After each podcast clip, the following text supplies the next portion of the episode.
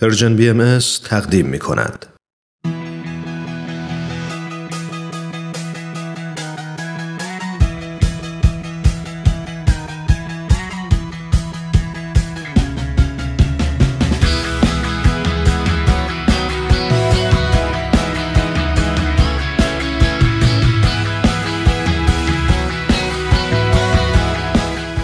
گرامافون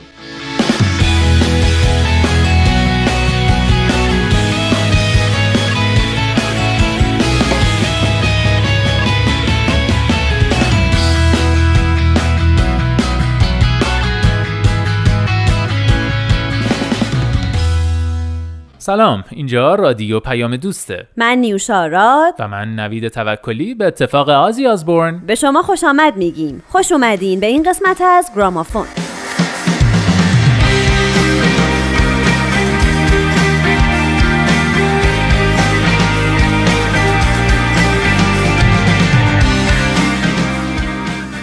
جان مایکل آزبورن که بیشتر با نام آزی آزبورن شناخته میشه رو مطمئنم خیلیاتون می‌شناسید و اصلا از طرفداراشید به او لقب پدرخوانده هوی متال دادن و یکی از مهمترین هنرمندان این سبک از موسیقیه که در سال 1948 در شهر بیرمنگام انگلیس توی خانواده پرجمعیت متولد شد.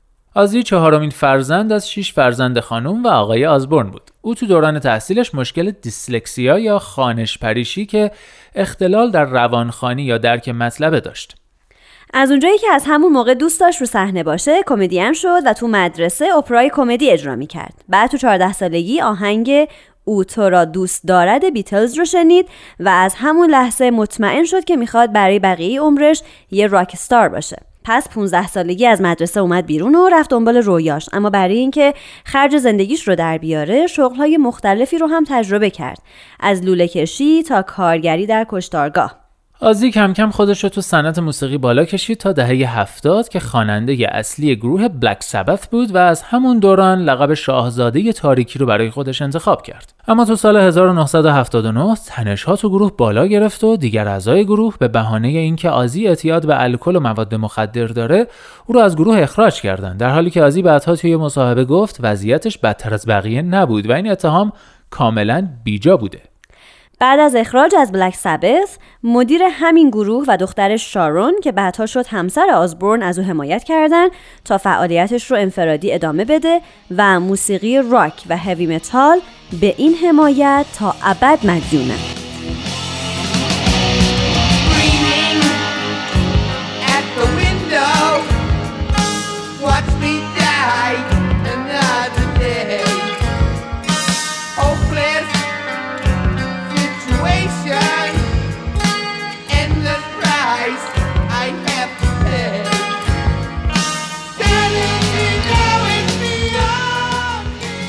آزی آزبورن از همون اول با موفقیت فعالیتش رو شروع کرد. دو آلبوم اولش در سالهای 1980 و 81 منتشر شد که در اون رندی رودز نوازنده گیتار با آزی همکاری کرد. منتقدان موسیقی معتقدن این دو آلبوم تعریف دوباره ای از هوی متال ارائه دادن. در سال 1982 رندی رودز توی سانحه هوایی جونش رو از دست داد. آزی در هم شکست و تصمیم گرفت از موزیک کناره بگیره اما شارون اصرار کرد که آزی این کارو نکنه و او همین کارو نکرد و تا به امروز او 11 آلبوم استودیویی منتشر کرده که هفتای اول موفق به دریافت گواهینامه پلاتینوم آمریکا شدند. همچنین آزی در طی این سالها بارها و بارها در موقعیت‌های مختلف با گروه بلک سبت همراهی داشته و با این گروه به تالار مشاهیر راکن رول وارد شده و علاوه بر این به عنوان یک هنرمند مستقل هم به تالار مشاهیر موسیقی انگلستان راه پیدا کرده. آزبورن در سال 2014 جایزه موزیک MTV اروپا و در سال 2015 جایزه آیور نوولو را به خاطر موفقیتش در طول زندگی از سوی آکادمی انگلیسی ترانه‌سرایان، آهنگسازان و معلفین موسیقی دریافت کرد.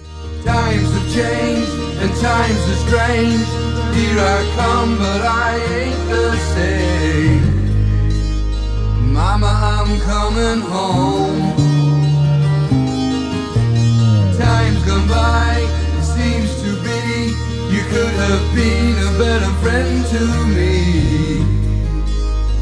Mama, I'm coming home. آزی و همسرش شارون در دهه 1990 فستیوال آزفست رو راه اندازی کردن. این فستیوال مجموعه کنسرت که اولینشون در فینیکس آریزونا در 25 اکتبر 1996 برگزار شد و فرصتی شد برای طرفداران موزیک متال تا از گروه های متال حمایت کنند. از زمان شروع این رویداد تا حالا 5 میلیون نفر در کنسرت ها شرکت کردند و گروه های راک زیادی به مردم معرفی شدند. آزی با اینکه بارها خواسته از ریاست این رویداد کنار بکشه اما هر بار این کار رو به تعویق انداخته و همچنان در این پست باقی مونده. آزبورن رو در زادگاهش بیرمنگام میپرستن. در سال 2007 اعلام شد که گذرگاه ستارگان بیرمنگام مشابه با نمونه هالیوودیش افتتاح میشه و تو همون سال طی مراسمی آزی آزبورن به عنوان اولین عضو این گذرگاه معرفی شد.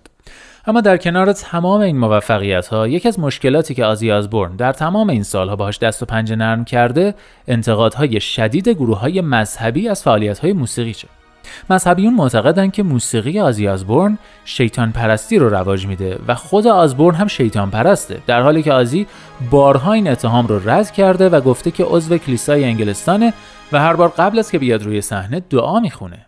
اما آهنگی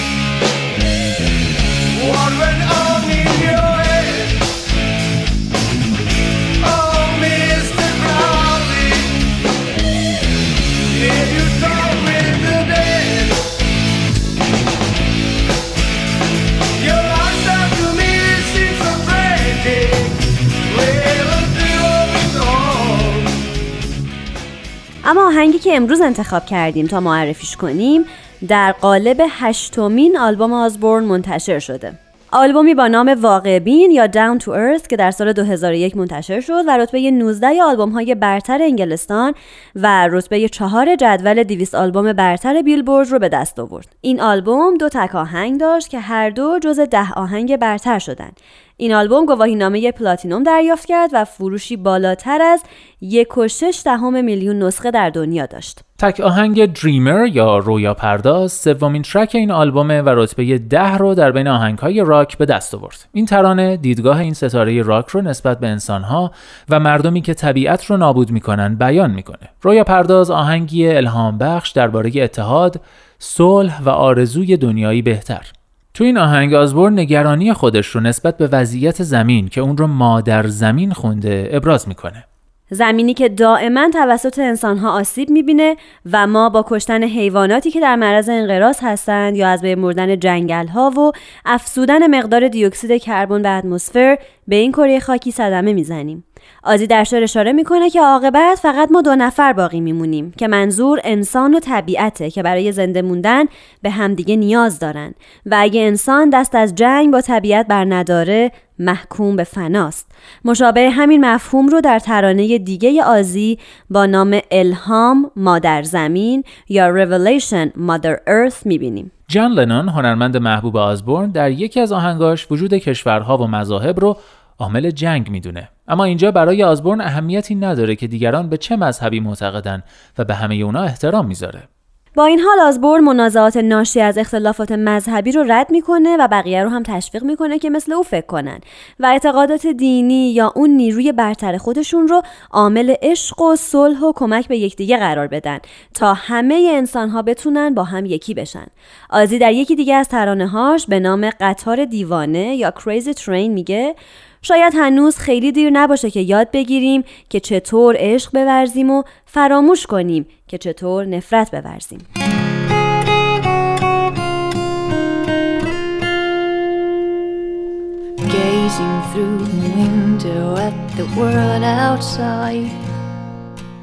از پنجره به دنیای بیرون خیره می شوم. کنجکاوم که آیا مادر زمین نجات خواهد یافت؟ با این امید که انسان به سوء استفاده از او عاقبت خاتمه دهد. عاقبت فقط ما دو نفر باقی میمانیم که همچنان برای حفظ بقای خود می جنگیم و شاهدیم که تاریخ بارها و بارها خود را تکرار می کند من فقط یک رویا پردازم که تمام زندگیم رویا می بافم من فقط یک رویا پردازم که رویای روزهای بهتری را می بیند می بینم که خورشید غروب می کند درست مثل همه ما و امیدوارم که این غروب با خود نشانه ای بیاورد این بار جایی بهتر برای کسانی که بعد از ما می آیند. من فقط یک رؤیا پردازم که تمام زندگیم رؤیا می بافم.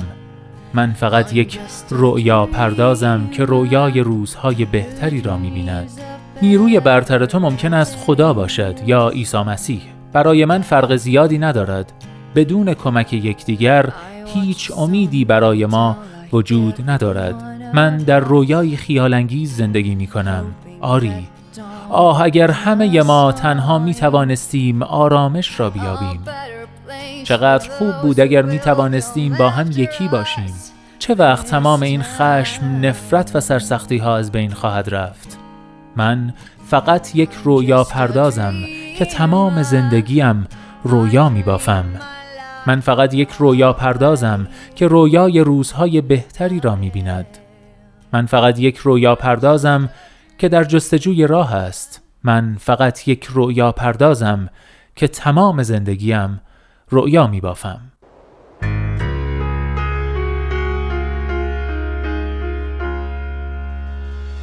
Gazing through the window at the world outside.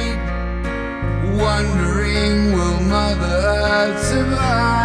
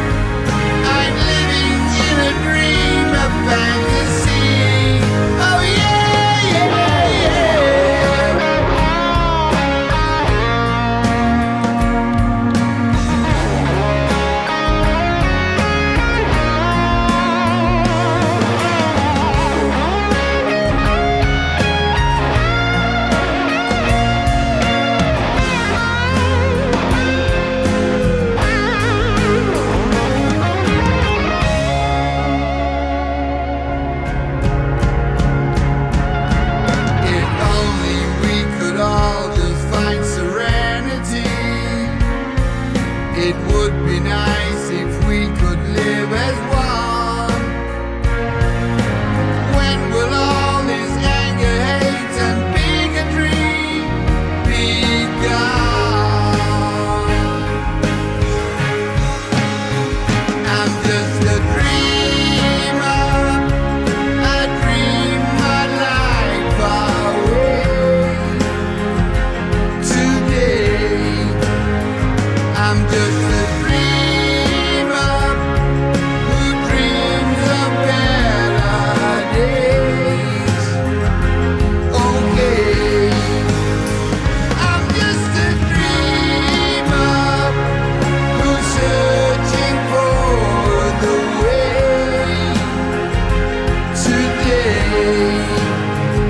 I'm just a dream.